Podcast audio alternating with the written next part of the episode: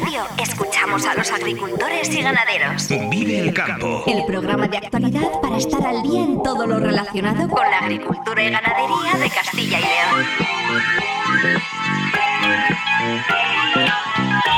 Vive el campo con Jaime Sánchez Cuellar.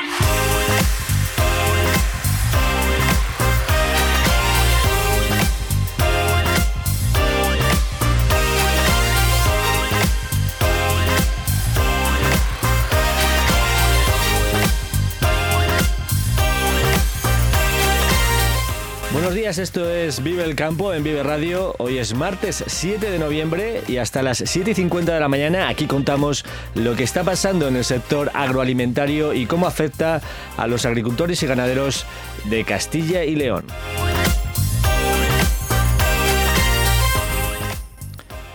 Hoy entrevistamos al exministro de Trabajo Manuel Pimentel, que ha escrito el ensayo La venganza del campo, en el que asegura que, como consecuencia de las legislaciones que limitan la producción, tal y como reclama una sociedad que ya no valora a agricultores y ganaderos, tendremos encarecimiento o incluso falta de alimentos. Preocupación en la cooperativa COR por la baja riqueza en azúcar que está presentando la remolacha esta campaña con una polarización media de 15,5 grados. Además, el ritmo de molturación está siendo más lento de lo deseado por las lluvias. Toda la actualidad del sector en.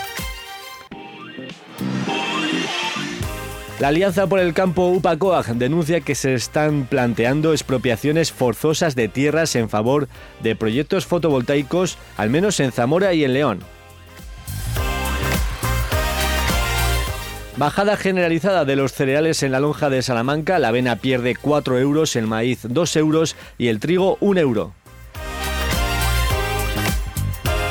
Hoy tenemos sección de campo digital, hablaremos de un robot para las granjas avícolas y de un sensor para tener más información sobre el momento del parto de las vacas.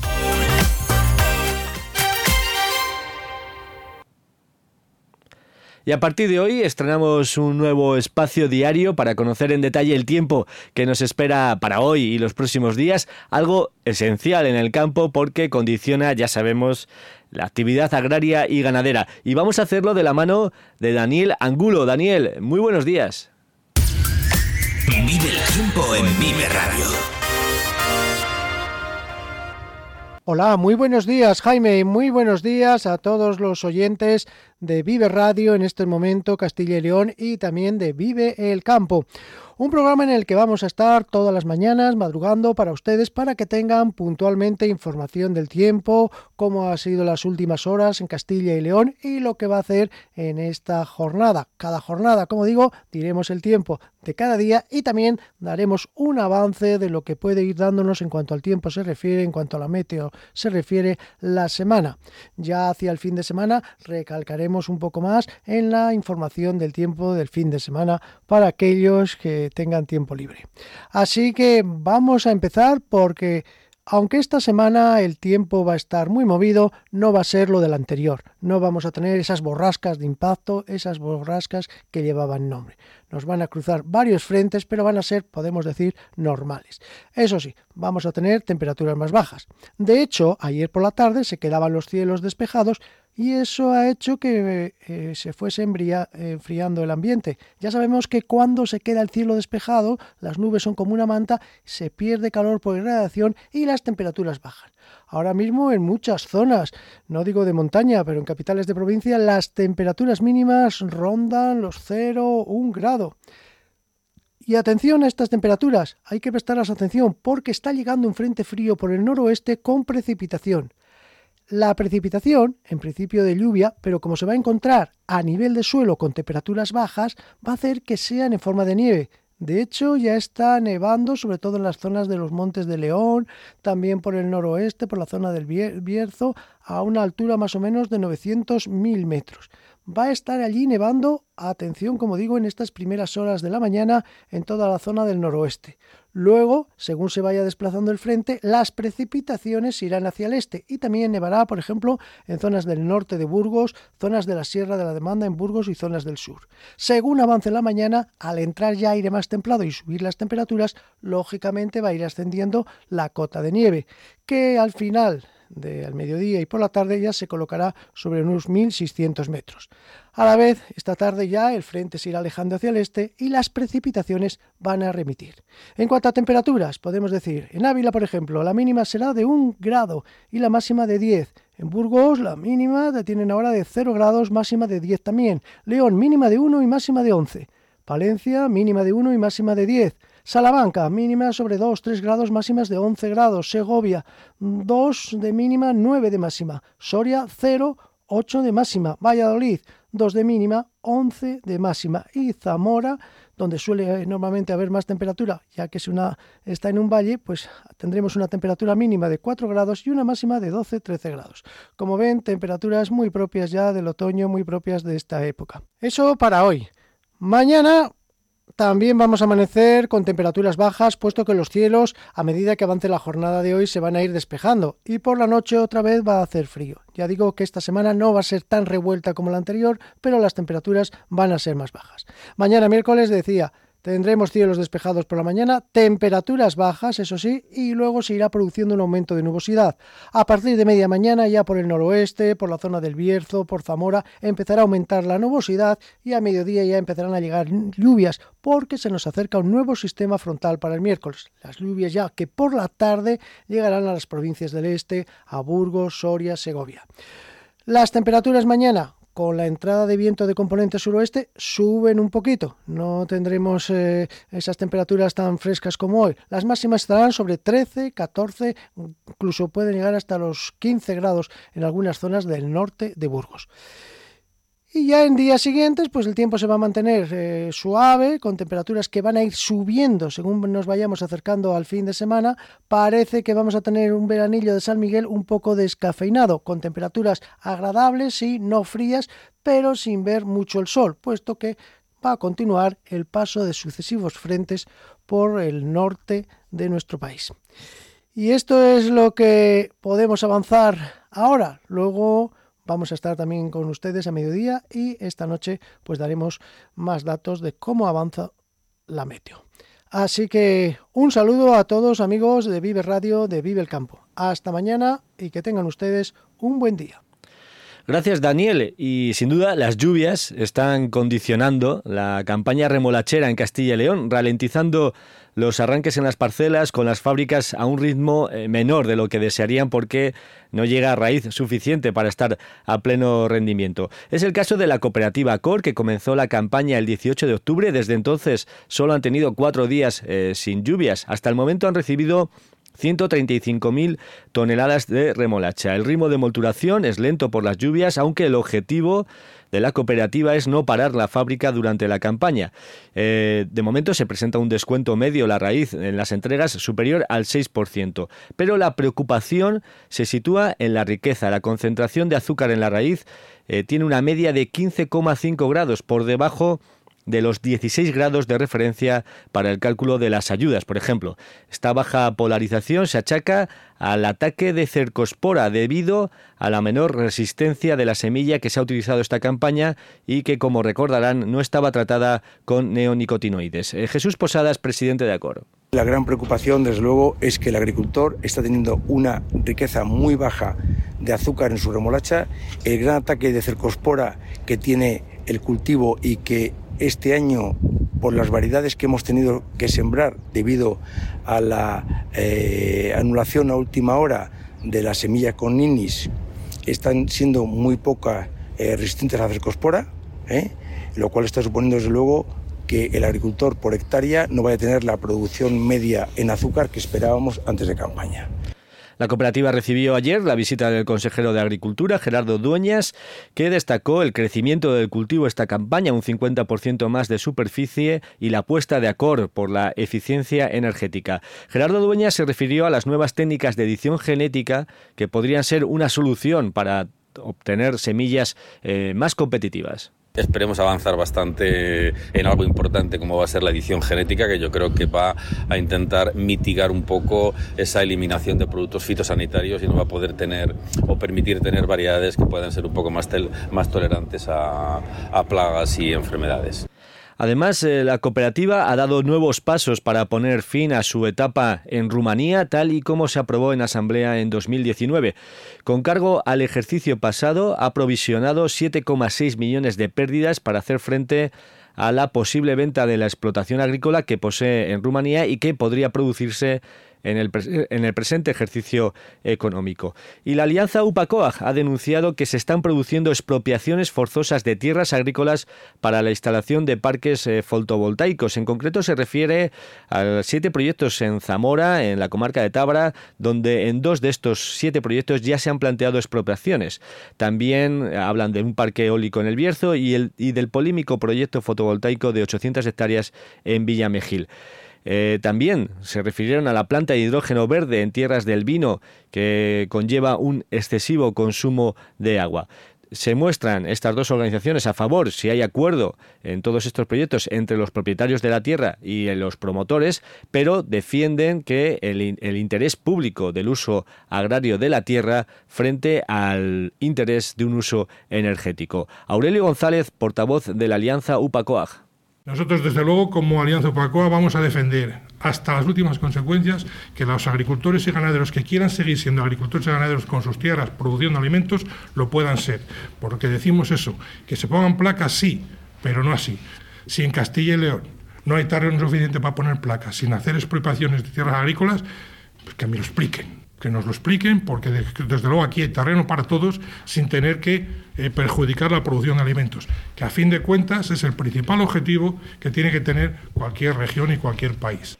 Las dos organizaciones expresaron también su malestar por la falta de interlocución con la Junta después de que el presidente Fernández Mañueco presentara las ayudas directas por la EHE a varias organizaciones de Salamanca. Con todo, será este jueves cuando se reúna el Consejo Asesor Agrario, donde participa la Consejería y las organizaciones agrarias para abordar la propuesta de flexibilización de la PAC. El Ministerio de Agricultura ha abierto la, la puerta a que las comunidades presenten sus propuestas, pero recuerda que deben mantenerse los compromisos medioambientales porque luego se, se, fiscalizará desde Europa. Así que si luego hay correcciones financieras, las asumirá, las deberá asumir cada comunidad autónoma. Son las 7 y 22 minutos de la mañana.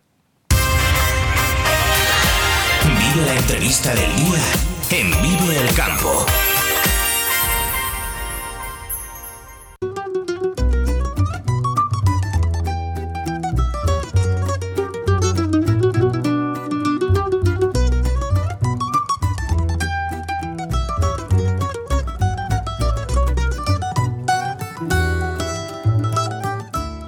Se llama La venganza del campo y está teniendo una gran repercusión en el sector agroalimentario porque para una parte importante de agricultores y ganaderos por fin se pone negro sobre blanco un sentimiento que arrastran desde hace tiempo, el de que hay una parte de la sociedad que no valora su trabajo, que no se interesa por lo que hacen agricultores y ganaderos, pese a que su alimentación en principio depende de ellos. Así que nos podríamos encontrar en un punto de inflexión en el que se produce la venganza del campo. Leemos en la portada del libro, el campo se vengará a modo bíblico con escasez y brutal encarecimiento de los alimentos de la sociedad que lleva décadas despreciándolo. Su autor es Manuel Pimentel, exministro de Trabajo, editor de libros, director y presentador del programa Arqueomanía de Televisión Española e ingeniero agrónomo. Eh, Manuel, muy buenos días y, y gracias por acompañarnos hoy en Vive el Campo. Muy buenos días, el agradecimiento es mío.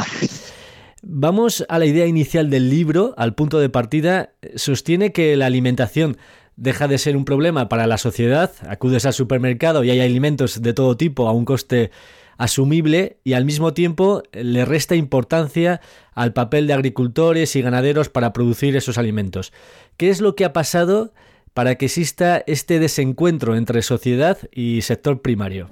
Pues es un tema de una profundidad tremenda, es muy importante.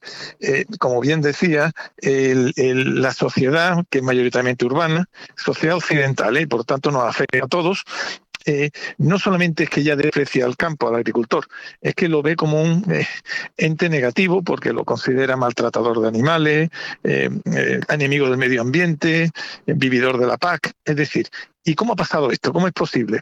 Pues yo creo que se han combinado varios factores. Primero el que ya apuntaba, ¿no? Es decir, desde, desde el año 2000 a 2020 hemos disfrutado de los precios de los alimentos más baratos de la historia de la humanidad. Por tanto, una sociedad urbana que la alimentación es muy barata, muy variada, muy rica, eh, pues tiende a, no considerarlo un problema, a considerar que siempre va a estar ahí y por tanto eso desvaloriza la tarea del agricultor y el, y el ganadero.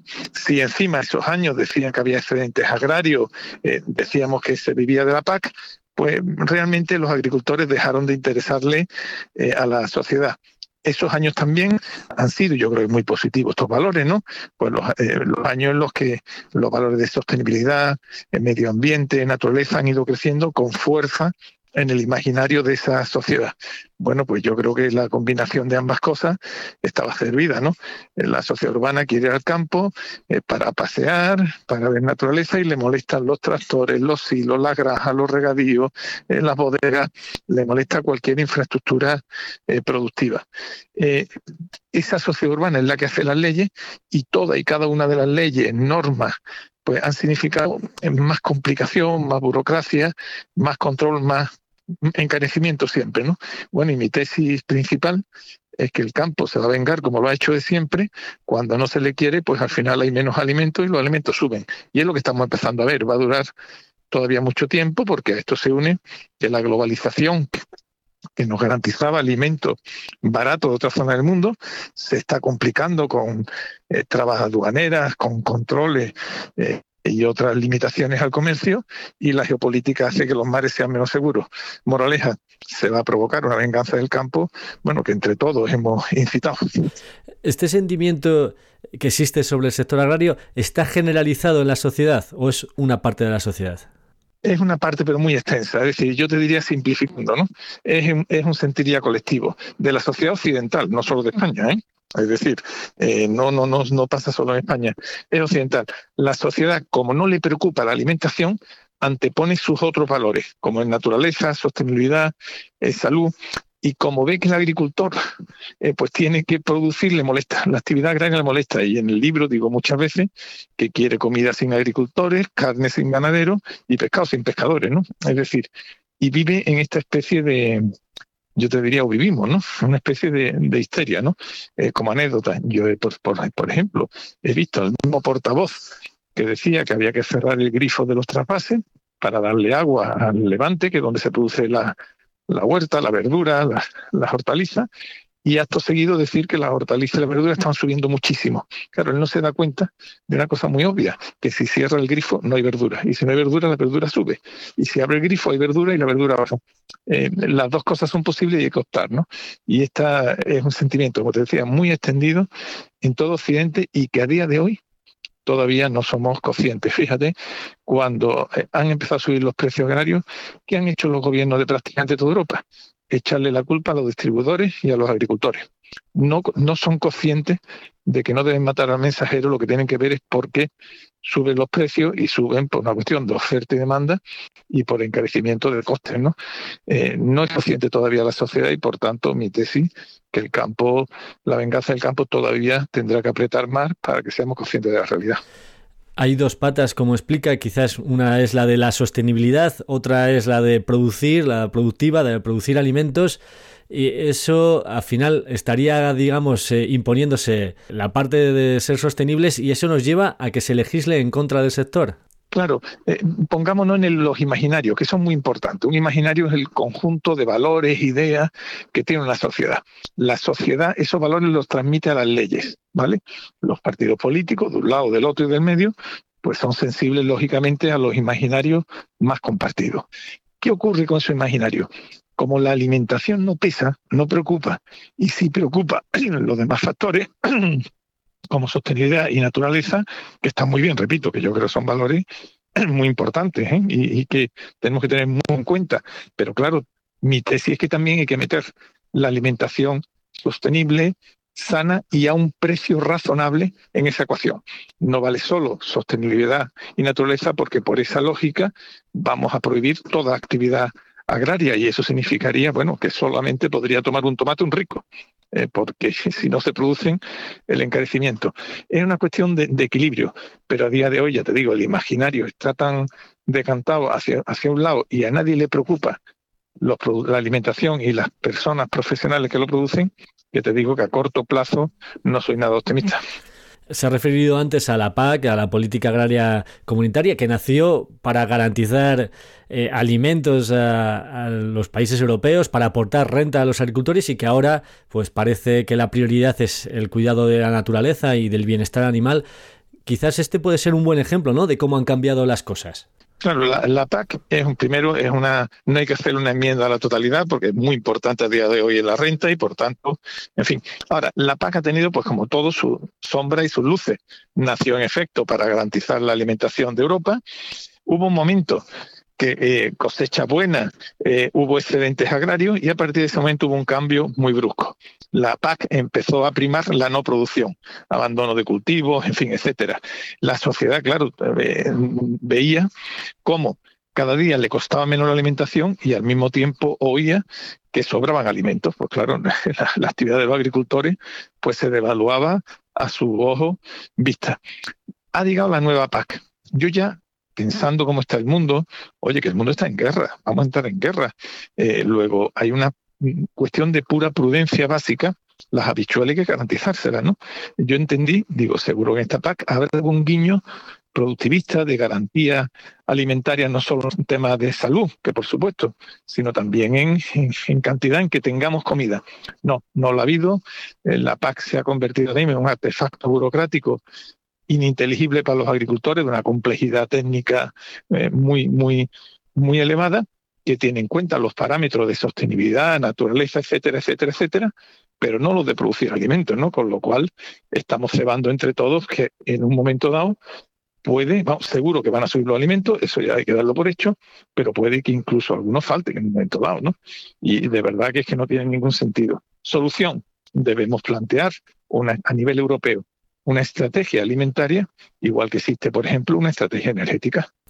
Porque todas las actividades eh, tienen un coste, eh, tienen un impacto. Por ejemplo, hablaba ahora de, la estrategia energética.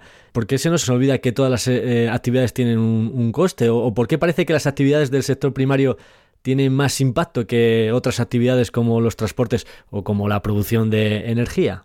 Es una de las cosas que a mí realmente, por eso lo he ido desarrollando en el ensayo breve, en forma de artículo de La venganza del campo, que me ha ido pasando este año. Yo he visto cómo eh, cuando alguien habló de hacer cultivo energético para biodiesel, enseguida se saltó al cuello diciendo que no se podía dedicar tierra de cultivo a producir energía. Sin embargo, como el imaginario de esta sociedad se ha creído lo de la estrategia energética de la energía renovable, que yo comparto en gran parte y por tanto lo veo bien.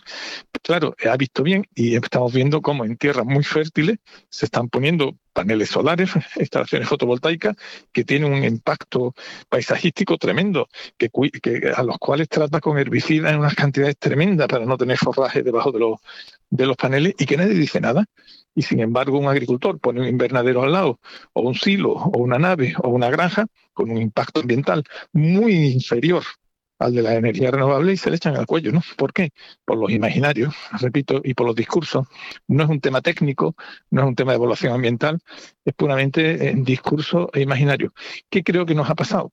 Bueno, que los agricultores han estado muy ocupados en sus besanas, en sus parcelas, en sus cultivos, o en su granja o en sus explotaciones y ha dejado que el discurso se lo haga otro, ¿no? Y lo de la energía han hecho un buen discurso, la sociedad se ha convencido, en el imaginario entra y sin embargo pues no entra, ¿no?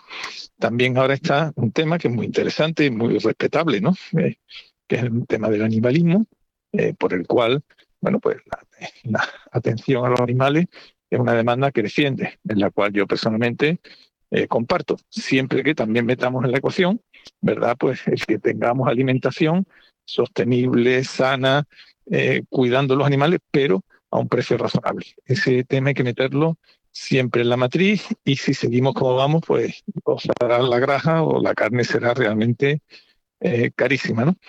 Y en este sentido, esta sociedad ha ido introduciendo elementos de alimentación moral, lo que es bueno y lo que es malo comer. Y ya para alguna parte de la sociedad, pequeña todavía, comer carne es malo, es pecado.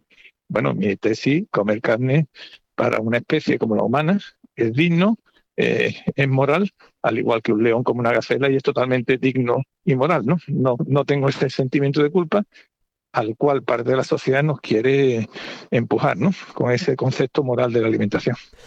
Es verdad que la ganadería en ese imaginario está más expuesta que, la agricultura y un buen ejemplo es el que acaba de mencionar en esta comida ética.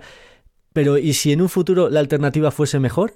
Hay que estar siempre abierto. En la vida, desde el paleolítico estamos evolucionando y cualquier avance que suponga alimentación sana, buena y a un precio razonable, por mi parte lo veo perfecto. ¿no?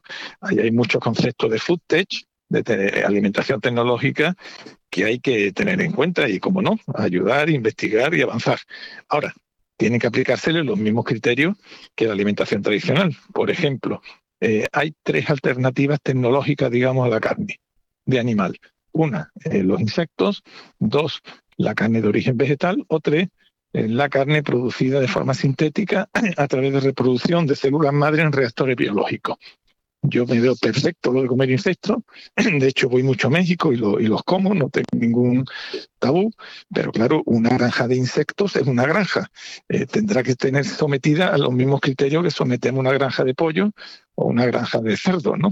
Eh, eh, porque si no, ya metemos criterios de discurso ético, criterios fuera del mundo técnico y de valoración.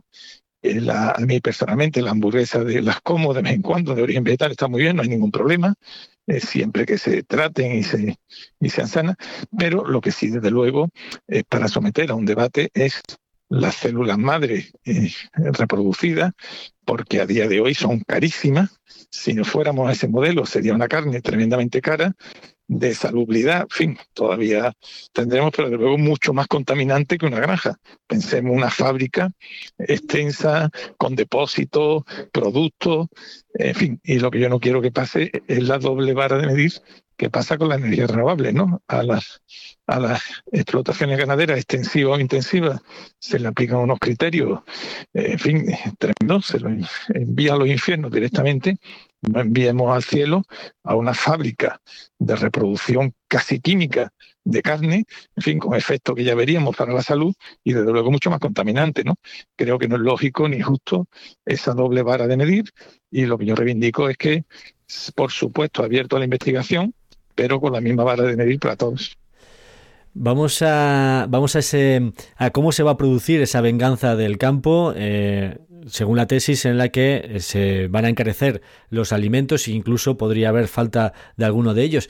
¿Esto es posible en un mundo globalizado, en un comercio internacional donde quizás siempre hay eh, países que producen por encima de, lo que van a consumir, eh, zonas geográficas en el mundo, siempre hay excedentes y siempre van a querer vender esa cosecha. ¿Es posible esa venganza del campo en esos términos? la venganza del campo se va a producir seguro en un término de encarecimiento de precio, ¿vale? Que ya en sí a unas familias que están muy apretados con la subida de tipo, la subida de impuestos y etcétera, pues que le suba algo tan básico como los alimentos, lo van a notar mucho. Y eso se va a producir de forma creciente.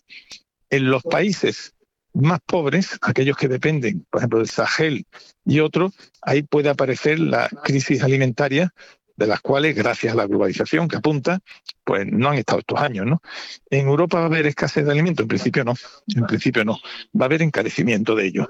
Ahora bien, eh, no olvidemos que lo que está pasando en el mundo, eh, la globalización cada día es, se está quebrando, cada día más aduanas, más trabas, cada día hay países que deciden no exportar alimentos o ponen cupos de exportación y además estamos en guerra.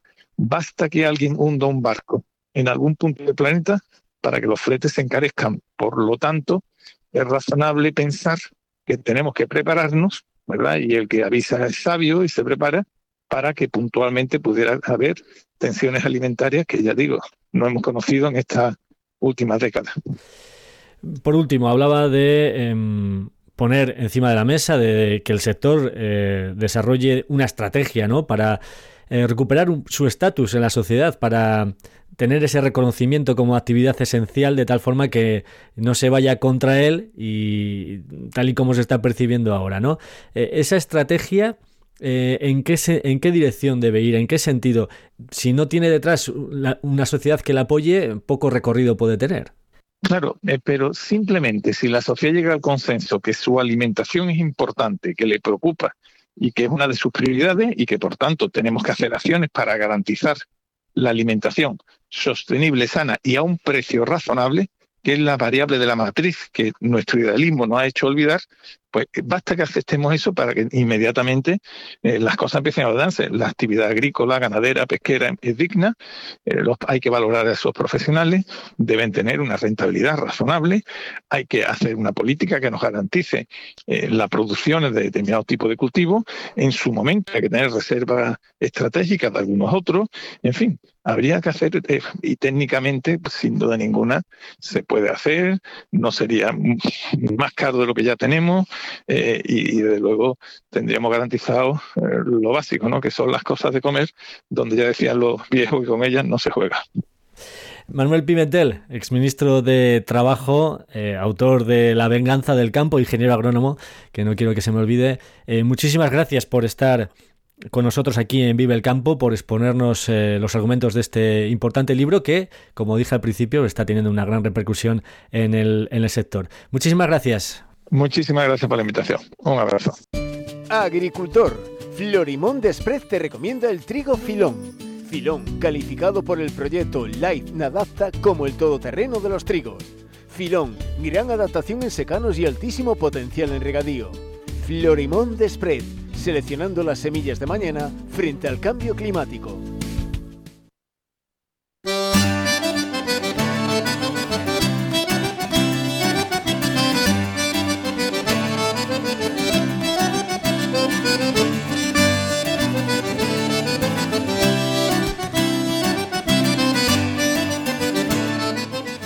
La tecnología aplicada al sector agrario y ganadero no deja de sorprendernos. Es lo que ocurre cada martes en esta sección de Campo Digital, donde descubrimos cómo robots y sensores se adaptan a las necesidades de agricultores y ganaderos para ser más eficaces en su trabajo diario. Hoy vamos a hablar de Ganadería 4.0.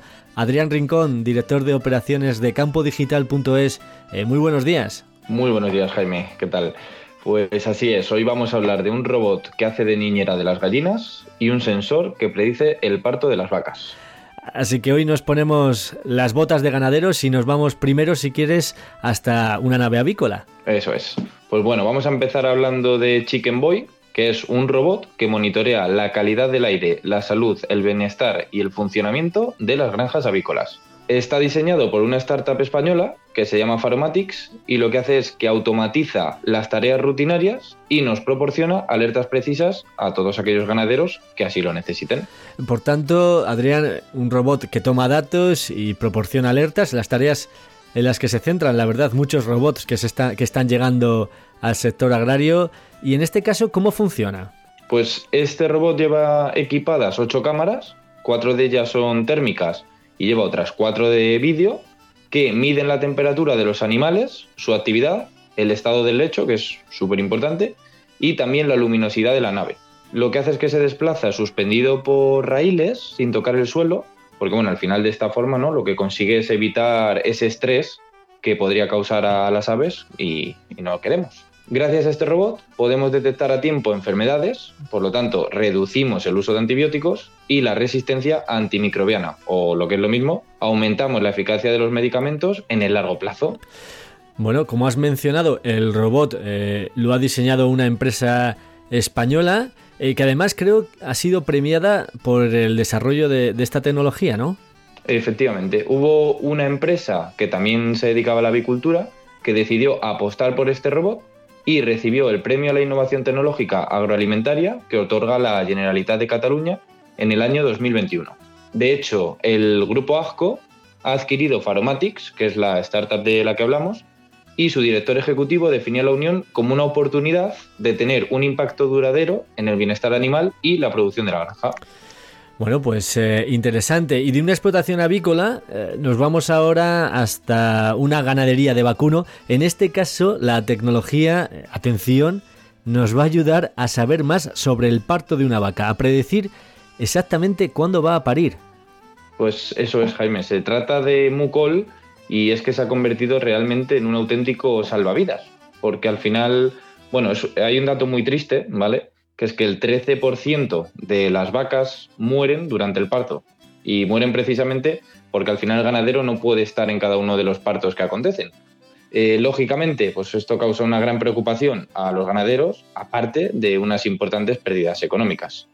Y de hecho, el, creador de Mucol, que se llama Neil Austin, perdió a varias de sus novillas y terneros porque él no estaba presente en el alumbramiento, que este es el principal problema, y eso fue lo que hizo que crease Mucol. A raíz de su experiencia, pues eh, desarrolló esta tecnología. Ya hemos hablado en alguna otra ocasión de sensores que se incorporan a animales eh, para tomar datos. Este sensor en concreto, ¿qué es lo que hace? ¿Dónde se coloca? Pues es muy curioso, porque yo no lo sabía hasta que no, hasta que no nos pusimos con ello, y es que se coloca en la propia cola de la vaca para, monitorear, para monitorear sus movimientos, porque resulta que cuando una vaca tiene contracciones, tiene como un movimiento muy particular de la cola, que es lo que este sensor eh, detecta y nos manda una alerta.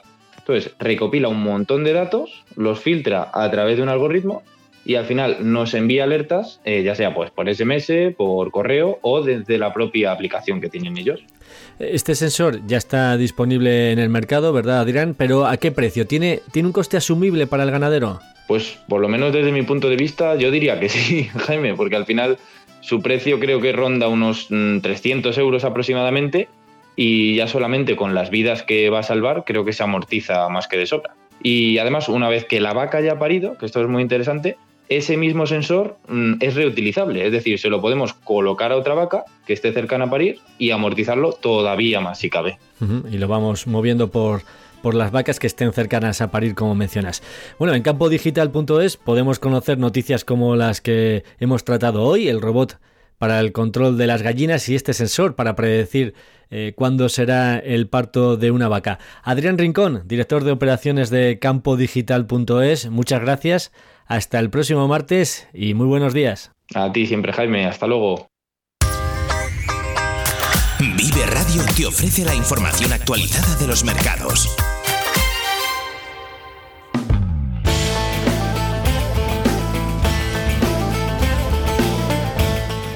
Y en la lonja de Salamanca de ayer, eh, bajada generalizada en todos los cereales. La avena perdió 4 euros, el centeno y el triticale 3 euros, cebada y maíz 2 euros y el trigo 1 euro. El girasol, por su parte, repitió precio. En el, en el, ovino también subida de 3 céntimos el kilo en todas las canales. En el porcino blanco bajada de 2 y 3 céntimos. El tostón subió 1 euro la unidad. Y en el porcino ibérico repetición de precios, al igual que en el bovino tanto de vida como de carne.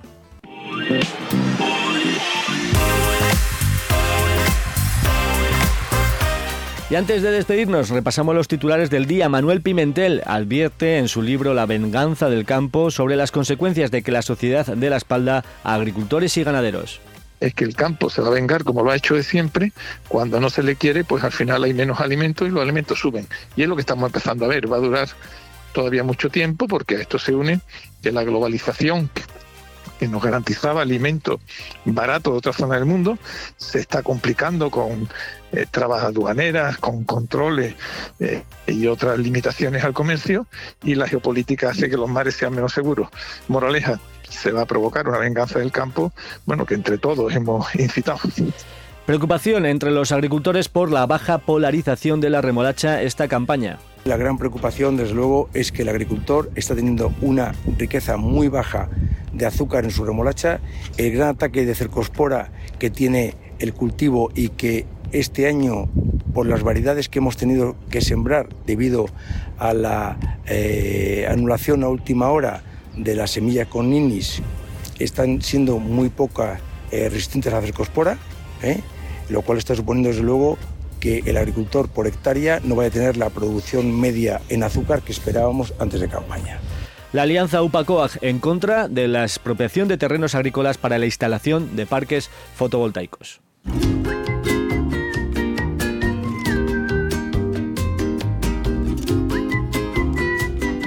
Hasta aquí el programa Vive el Campo, ahora servicios informativos. Un saludo de Ángel de Jesús en el control técnico y de quien nos habla Jaime Sánchez Cuellar. Feliz jornada a todos los que vais a disfrutar hoy del campo. Muy buenos días.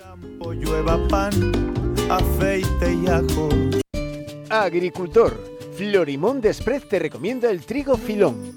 Filón, calificado por el proyecto Life Nadapta como el todoterreno de los trigos. Filón, gran adaptación en secanos y altísimo potencial en regadío. Florimón Desprez, seleccionando las semillas de mañana frente al cambio climático.